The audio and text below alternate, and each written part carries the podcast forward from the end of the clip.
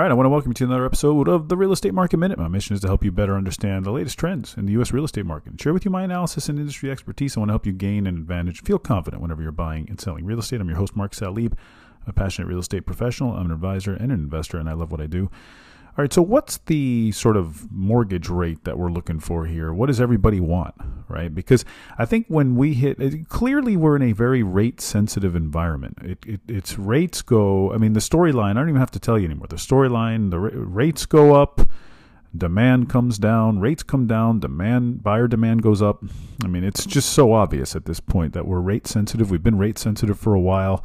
Um, there's other dynamics, of course, I talk about, but I mean that is the main one, right? Uh, we, mortgage applications go down because rates went up. Mortgage applications go up because rates went down, and you know there's been a little one to two week period here where rates have sort of driven their way up back into that six and a half, high six range, and sure enough, here comes the data that says buyer demand is down.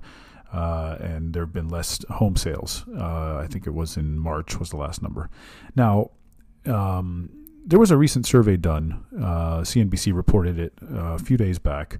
W- what's sort of the tipping point, right? What what are buyer? Where are buyers when it comes to, you know, here's the rate that I'm willing to buy a house at, right? And a lot of this has to do with affordability, but a lot of it is a mental block too. I mean, when you have low rates for so long, it's tough to accept new rate. I know other people, you know, people are coming out and saying, "Oh, buyers have accepted six percent interest." I mean, some have, but not all of them. I mean, you know, this is you know a long run here from back to you know last 12, 13 years, right, where you don't have any anything above six percent. So it's difficult.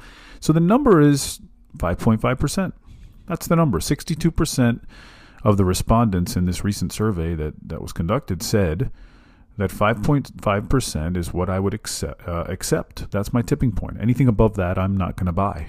Anything uh, there or below, I, I, will buy. So, you know, they surveyed buyers, home buyers, investors, and alike. Now, what that tells you is now, so now you got to start thinking ahead and you're like, okay, well, when are we going to get to this 5.5%? When will we see it? Will we ever see it? Um, I think we will. I mean, I absolutely think we will. I think we're we're reaching the end of the rate tightening cycle, and I actually mentioned in my last episode, I think the Federal Reserve is going to look at cutting rates in the second half of the year because we're seeing some serious cracks here in the lending, um, and and a, and a big time credit crunch, as I alluded to in the last show.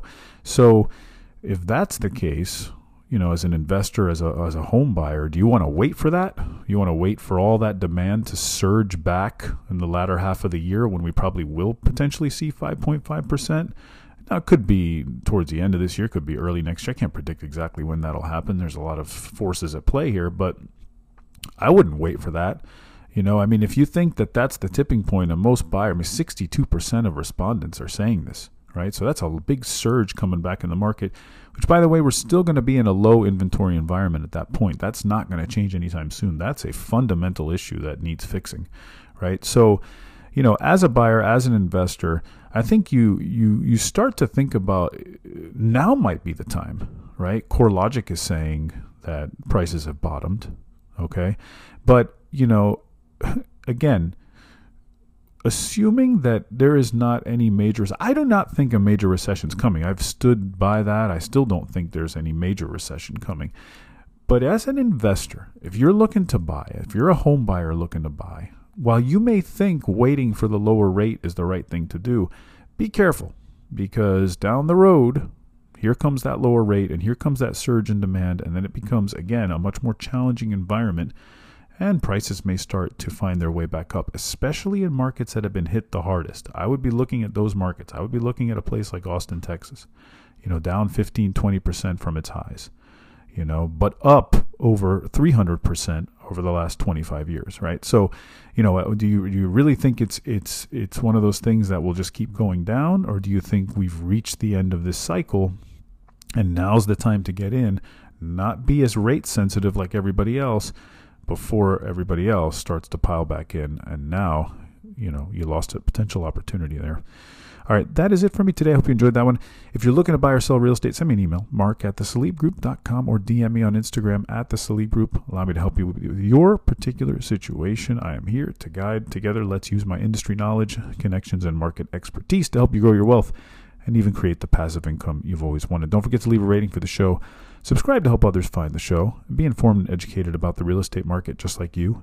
See you on the next Real Estate Market Minute podcast.